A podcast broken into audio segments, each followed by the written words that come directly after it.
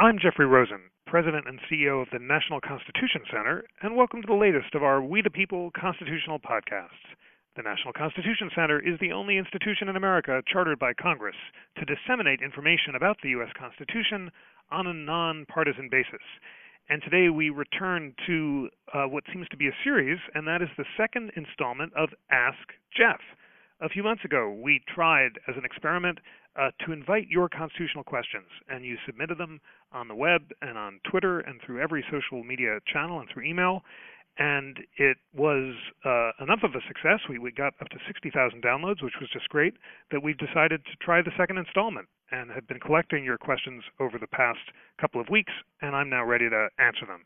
Uh, posing the excellent questions is our Wiz web strategist, Nicandro Iannacci, and he will take it away. Uh, take it away, Nicandro. Great, thank you.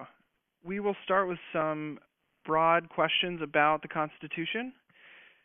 The first one is How does the Constitution speak to the question of being a new citizen who has taken the oath and dual citizenship? Well, let's start with the question of taking the oath, which allows individuals to become what's called a naturalized U.S. citizen. The Constitution speaks directly to the question of a naturalized citizen's rights in Section 1 of the 14th Amendment. The 14th Amendment, the most litigated uh, provision of the um, Constitution, it is uh, central to constitutional law, and Section 1 says the following All persons born or naturalized in the United States and subject to the jurisdiction thereof are citizens of the United States and of the state wherein they reside. Now, there's a tremendously exciting constitutional story behind Section 1. Uh, this was designed to overturn the infamous Dred Scott decision, which said that African Americans had no rights which white uh, men were bound to respect. Uh, in the words of Chief Justice Roger Taney, and Section 1 repudiates that uh, idea by providing uh, that if you're born in the United States or naturalized, you have the full rights of U.S. citizens. Um, early drafts of Section 1 had actually included uh, the words um, Indians not taxed. In other words, subject to the jurisdiction thereof meant that you had to uh, be subject to the laws of the U.S., and Indians who uh, were not subject to taxation were not considered subject to the jurisdiction uh, thereof. So that's a different category. Uh, but um, we do have this distinction between natural born and naturalized citizens. So naturalized citizens are supposed to be treated precisely the same as natural born citizens when it comes to freedoms, liberties, and equal protection of the law, which is guaranteed later in Section 1 of the 14th Amendment. There's only a difference when the Constitution makes a specific distinction between naturalized and natural born citizens, and that distinction occurs um, in uh, uh, Article 2 of the Constitution, which uh, says the following. And I'm just flipping through my pocket Constitution here, looking at Article 2, which specifies the powers of the President, and the uh, Article 2 explicitly says no person except a natural born citizen or a citizen of the United States at the time of the adoption of this Constitution shall be eligible to the office of President. Uh, so, with the exception of that constitutional distinction, no difference between naturalized and natural born citizens. You also asked about dual citizenship.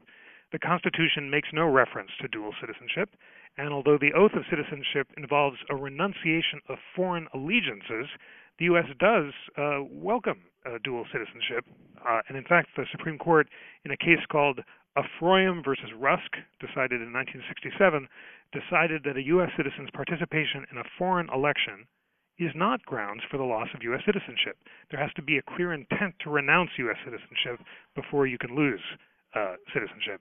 And Justice Hugo Black wrote the following. He said that the 14th Amendment can most reasonably read as defining a citizenship which a citizen keeps unless he voluntarily relinquishes it a clunky sentence from Justice Black, who usually was a beautiful writer. He went on to say, once acquired, this 14th Amendment citizenship was not to be shifted, canceled, or diluted at the will of the federal government, the states, or any governmental unit. And in fact, President Carter relied on the Afroyim case in concluding that agreements with other nations limiting the possibility of dual citizenship were unenforceable. Does the Constitution grant Americans rights, or does it limit what the government can do? It's a great question, and it goes to the heart of the social compact theory that it was uh, at the core of the thinking of the framers of the Constitution. So the constitutional framers were marinated in social contract theory, in the philosophy of thinkers such as John Locke and Francis Hutcheson and Jean-Jacques Burlamaqui. These are the pillars of the Scottish Enlightenment. And and these thinkers uh, believed that the government does not uh, grant rights, um, but it is structured and limited so that the inherent or natural or God-given rights of citizens are, are protected rather than threatened. So here, in a nutshell, is uh, social compact theory, and you find this uh, in the Declaration of Independence, which contains the entire theory of American government in its uh, famous uh, par- paragraph about the unalienable rights of Americans.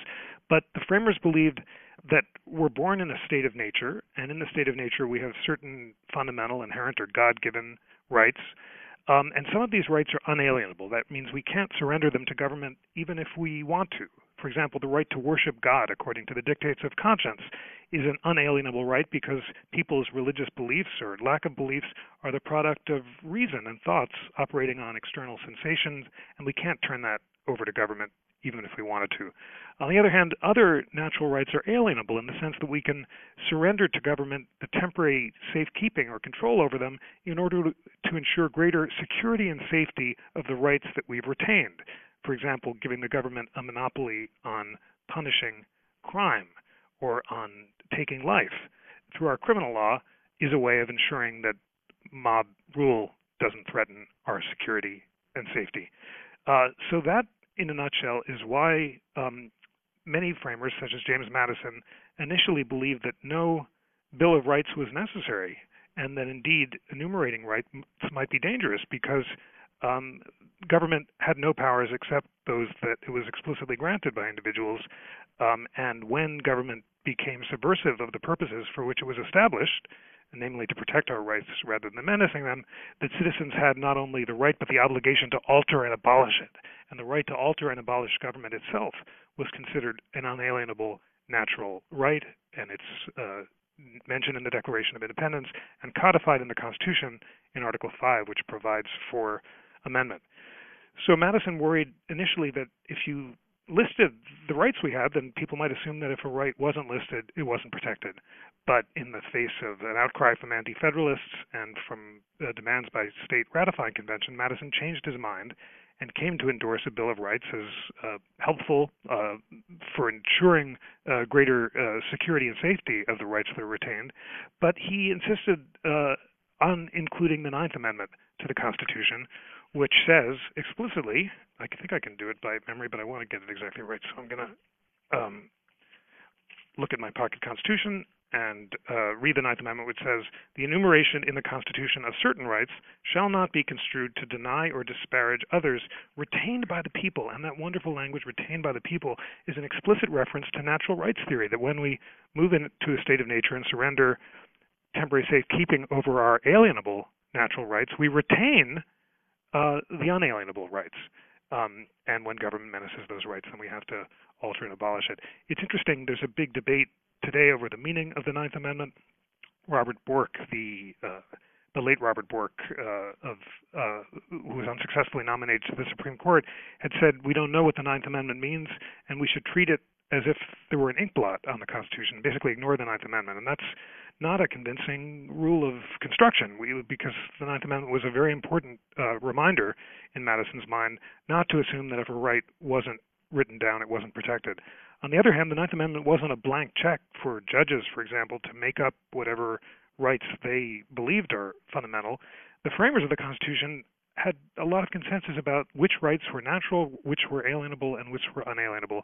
And it was a pretty limited set, and most of them are, in fact, enumerated in the Bill of Rights. They included, as I mentioned, the right to worship God according to conscience, the right to alter and abolish government, um, and uh, rights of speech, which were considered an alienable uh, natural right, uh, as well as the right uh, imp- uh, codified in the Due Process Clause not to be deprived of life, liberty, or uh, property without due process. so that is um, a long way of, of saying uh, uh, in response to a great question on one of my favorite topics, that the Constitution does not grant American rights.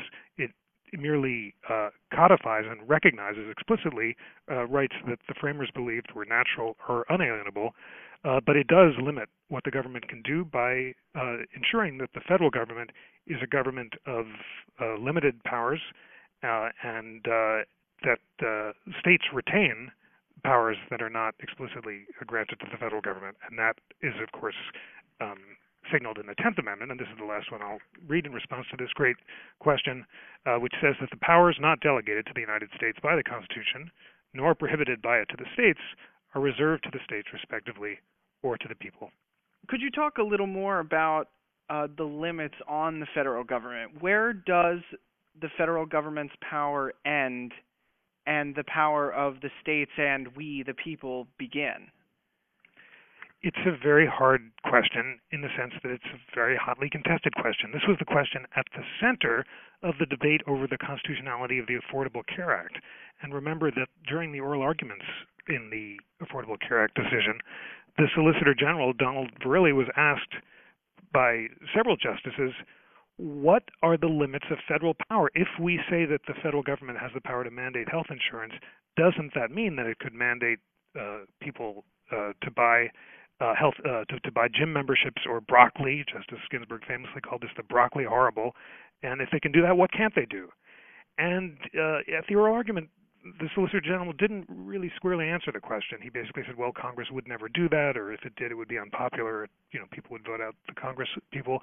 And uh, lots of Monday morning quarter constitutional quarterbacks, uh, basically every law professor in America is one, um, tried after the oral argument to come up with a, a better answer. What are the limits of federal power? And one of the interesting answers that was proposed. I wonder if you find it uh, convincing. It, it, a bit fancy, but quite creative. Uh, goes along the following lines. This is proposed by uh, scholars, uh, uh, uh, a range of scholars. So I won't I won't single out a, a single theorist. Although Jack Balkin, in his excellent blog Balkinization, helped to um, spell it out. The argument goes the following the framers believed that the federal government had the power to act on questions where the states had collective action problems. In other words, they, they couldn't organize themselves enough to act in concert. They were very concerned by the failures of the Articles of Confederation, where the government was so weak, the central government was so weak, that it couldn't pay war debts or suppress debtor rebellions, such as Shays' Rebellion. So that's why Congress is certainly granted the power to um, uh, organize an army, uh, for example, or, or, call out the uh, militia. Um, so the argument went when uh, health insurance is an area in which there's a collective action problem because if only one state acts to uh, create um, health insur- insurance, as Massachusetts did before uh, the Affordable Care Act was endorsed, that state might become a magnet. People would rush to it because they'd get a better deal, and this would overwhelm the state coffers and would make uh, a, a, national uh, solution difficult.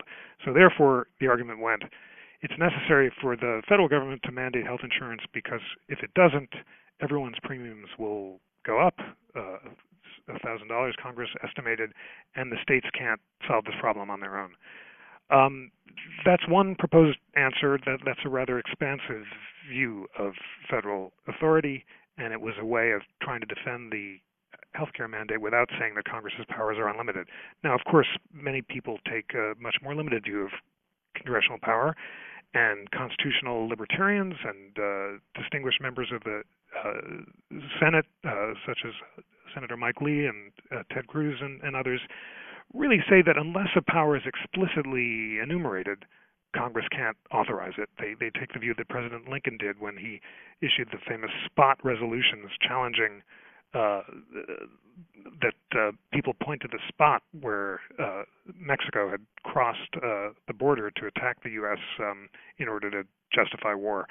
So um, the libertarian or, or, or view is show me the provision, and unless the provision is explicitly spelled out, in Article 1 of the Constitution, uh, which specifies the powers of Congress, uh, then Congress can't exercise it. I guess, like Goldilocks, of course, there's a middle position too between the view that Congress's powers are you know, virtually unlimited unless there's some really strong collective action pr- problem, and the view that you got to point to the specific provision. And the moderate view would point to the necessary and proper clause of the Constitution, which John Marshall uh, relied on in upholding the Bank of the United States, which uh, James Madison thought was uh, unconstitutional because it couldn't be justified by an explicit congressional uh, constitutional uh, power. And Marshall said that if if something is uh, necessary and proper to carry out the enumerated powers, then it's an implicit power, and Congress can exercise it. And that's why it was okay to charter the bank. So that's not to say that uh, the Congress's powers are unlimited. You do have to be able to link it to an enumerated power, but the power doesn't have to be explicitly enumerated to be exercised. Um, I'll just end this good question by quoting from the fine introduction to one edition of our National Constitution Center Pocket Constitution, the one that I'm holding, and it's written by my friends and National Constitution Center affiliated scholars Akhil Amar and Doug Kmiec. They say, We are a nation of dual sovereigns. The federal government is given specific responsibilities to coin money, raise armies, and regulate interstate and foreign commerce, for example. But as Madison reflected, these powers are, quote, few and defined. Uh, those which remain in the state governments are numerous and indefinite. That's the end of the Madison quote. And Kmiec and uh, Amar conclude this vertical division of authority reflects the healthy variation and diversity of the American people. Let's dig more deeply into uh, a few different amendments with this question. Did the passage of the 19th and 26th Amendments have any effect on Section 2 of the 14th Amendment? Great question. So, first, let's read Section 2 of the 14th Amendment. Um, we, in the earlier question, we read Section 1, which is the one that gets all the attention and tends to be litigated, and that's the sexy amendment because it includes the equal protection and due process clauses, which are at the heart of American constitutional litigation. But Section 2 was, to the framers of the 14th Amendment, the most important one because they were concerned about protecting their seats. Basically, Reconstruction Republicans are concerned that the newly admitted southern states, which are readmitted to the Union, uh, and, and basically at gunpoint because they had to ratify the 14th um, uh, Amendment in order to be readmitted to the Union. So it's not exactly a, an uncoerced choice. But they were worried that the new southern states would deny African Americans the right to vote, but still count them uh, as three fifths of a person for purposes of apportionment, as the infamous three fifths clause of the Constitution allowed, and therefore that white Democrats would um, take Congress and the Republicans would lose their seats. So that's why the Reconstruction Republicans included Section 2, which uh, provides the following. When the right to vote at any election for the choice of electors for president or vice president of the United States, representatives in Congress, the executive and judicial officers of a state, or the members of the legislature thereof, is denied to any of the male inhabitants of such state and citizens of the United States, or in any way abridged, except for participation in rebellion or other crime, the basis of representation therein shall be reduced in the proportion which the number of such male citizens shall bear to the whole number of male citizens 21 years old, years of age in such states. Wow, a clunky sentence, not uh, easy to read, but the gist of it, as you heard, is that um, if southern states do this and they deny male citizens the right to vote, then their apportionment in Congress is accordingly reduced. Section 2, in addition to being really important to the Reconstruction Republicans, is was terribly uh, disappointing to advocates of women's suffrage because it introduced for the first time the word male into the Constitution. The original Constitution didn't explicitly disenfranchise women, although it, uh, women were not granted uh, the right to vote. Um, and uh, the 14th Amendment, which guarantees equal protection and due process and prohibits, uh, you know, says there's going to be this reduction in apportionment if southern states deny the right to vote, did not extend the right to vote to African Americans. Uh, it took the 15th Amendment, uh, ratified um, in 1870, uh, to grant African Americans the right to vote. So basically, the Reconstruction Republicans don't have the votes to explicitly make the right to vote a constitutional right uh, when the 14th Amendment was ratified in 1868. But they do say, you know what, Southern states, if you if you uh, do this and disenfranchise your male citizens, uh, who are African American, you're going to suffer the political consequences. Women suffrage advocates um, in, object that this introduces a hated word of caste, C A S T E, into the Constitution, and they're furious by by about this. It took the ratification of the 19th Amendment uh, to uh, which turns uh, 100 in the year 2020, and we're celebrating that anniversary at the National Constitution Center to grant women the right to vote. The 19th Amendment says the right to vote uh, shall not be denied or abridged on account of sex, and then the 26th Amendment extended the right to vote to citizens 18 years of age and older, and the 26th Amendment is ratified in 1971. So the question asks did the passage of the 19th and 26th Amendments have any effect on Section 2? Uh, I, I, suppose they did in, in this sense. Um, uh, if the uh, a, a, state were hypothetically to deny uh, women the right to vote, that would be unconstitutional and prohibited by the 19th Amendment, and you wouldn't reach the question of whether apportionment in Congress uh, in, in, apportionment in Congress should be reduced. It would just be flatly unconstitutional.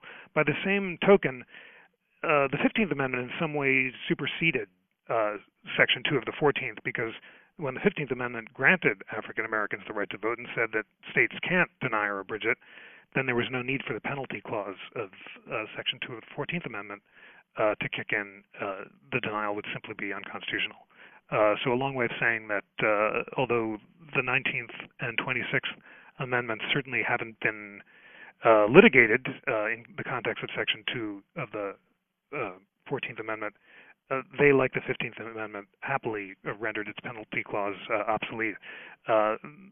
maybe the final thing to note is that Section 2 is rarely litigated, and when it is today, the lit- litigation usually involves questions of felons' disenfranchisement um, and doesn't obviously involved uh, happily uh, the penalty clause that would kick in uh, were African Americans denied the right to vote, um, a denial prohibited by the 15th Amendment.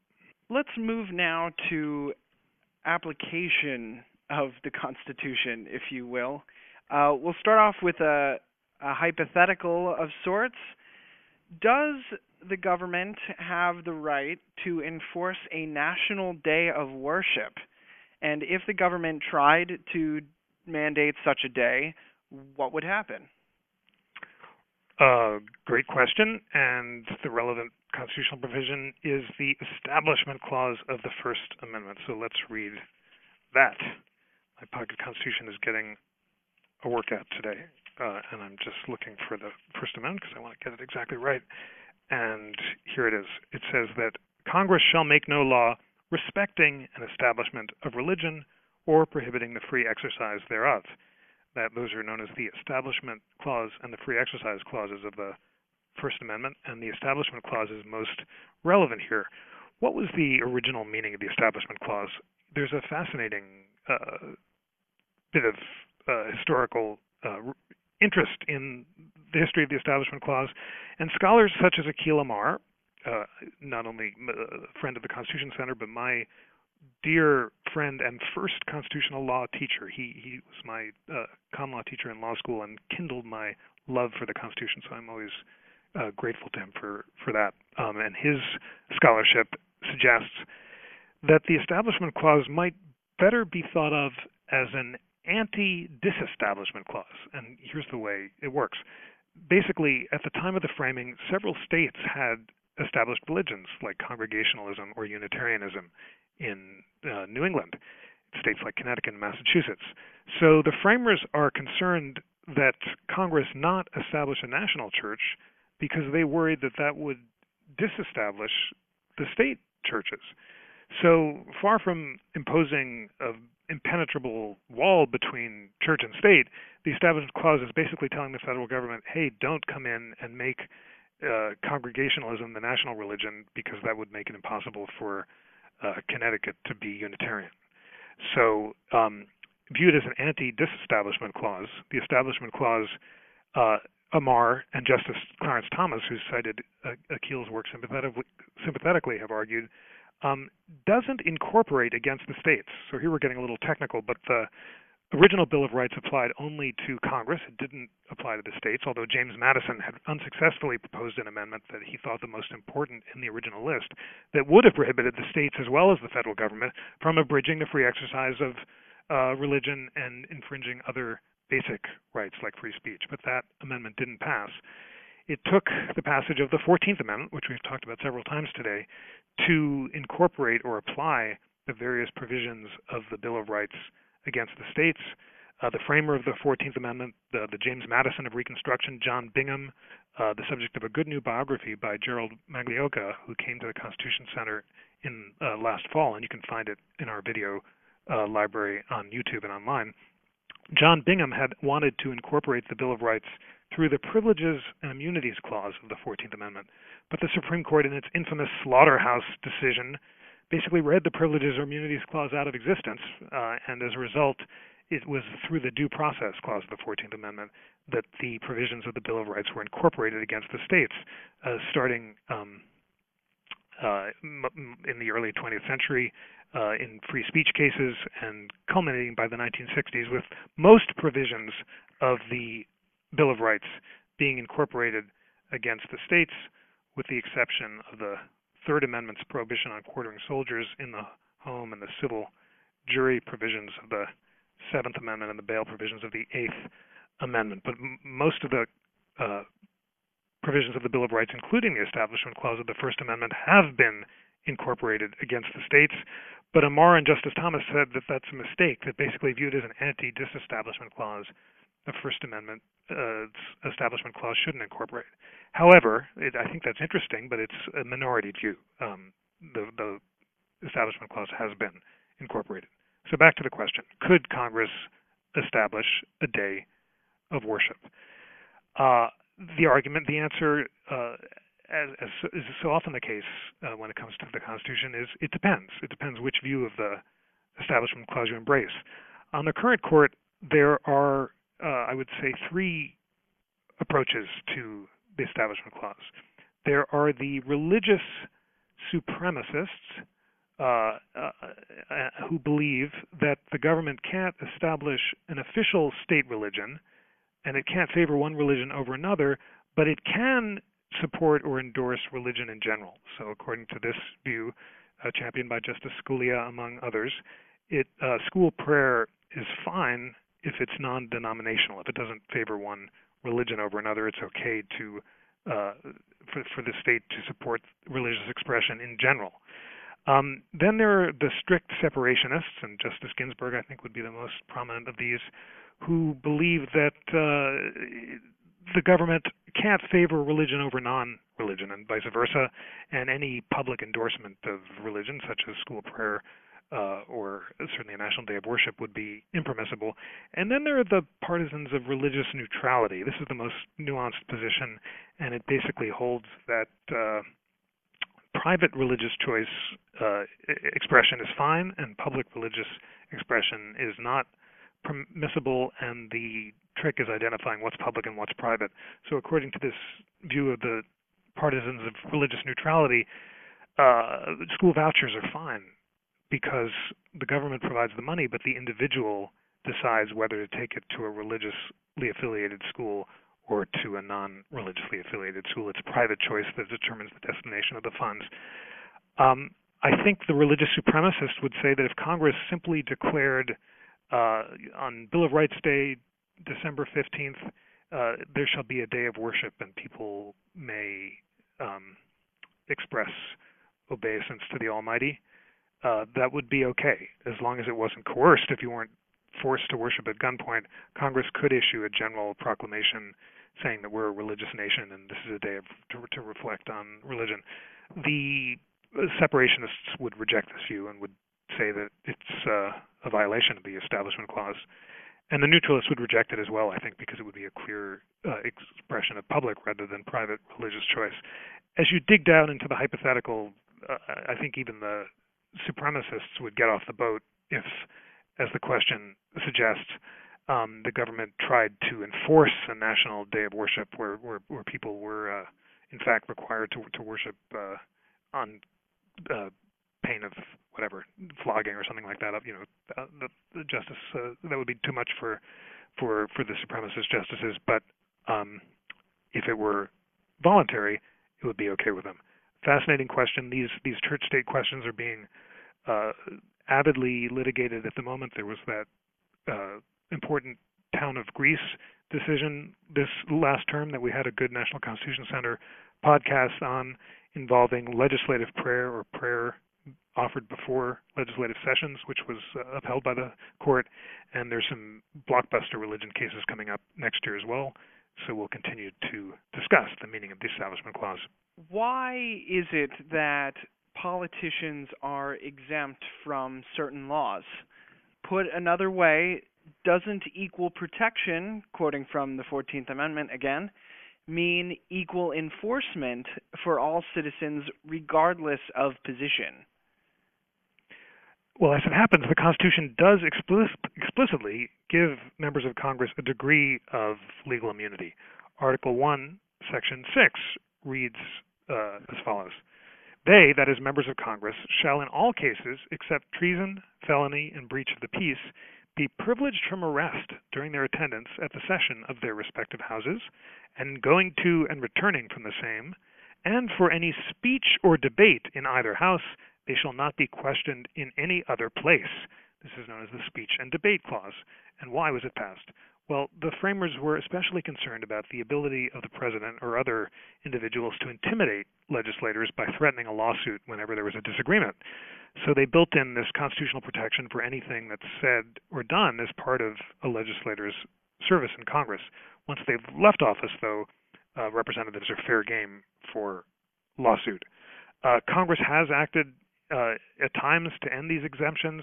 Uh, for example, after the Republicans took the Congress in 1994, Congress passed what was called the Congressional Accountability Act, which forced legislators to comply with a bunch of laws, including the Family and Medical Leave Act and the Americans with Disabilities Act, laws from which they'd previously been exempt. More recently, members weren't barred from insider trading, but after CBS News highlighted that issue, the loophole was filled in 2011. Still, there are lots of exemptions that remain, uh, including the Freedom of Information Act, whistleblower protections, and workplace record requirements that monitor age discrimination. Uh, all of these are laws from which uh, members of Congress remain exempt. Uh, one last thing there is a popular misconception that members of Congress are exempt from the Affordable Care Act, and the truth is that they're not exempt. Uh, the law does require members to buy insurance on public exchanges, but it is also true that members of Congress are treated differently in how they pay for that insurance, and they uh, arguably get a better deal than the rest of us. Thank you for these wonderful questions. And please join us for another session of Ask Jeff in September. We're preparing on October 27th to open an exciting new gallery displaying one of the 12 original copies of the Bill of Rights, along with rare copies of the Declaration of Independence and the Constitution. And to prepare for this exciting event, we are going to spend September and October in a Bill of Rights festival with programs and symposia and visits from Supreme Court justices. And we hope that you will join us online and at the National Constitution Center. So, over the next couple of weeks, please send in your Bill of Rights related questions, and I'll do my best to answer them uh, in September. Until then, please join us for the next of our We the People National Constitution Center podcasts. On behalf of the National Constitution Center, I'm Jeffrey Rosen.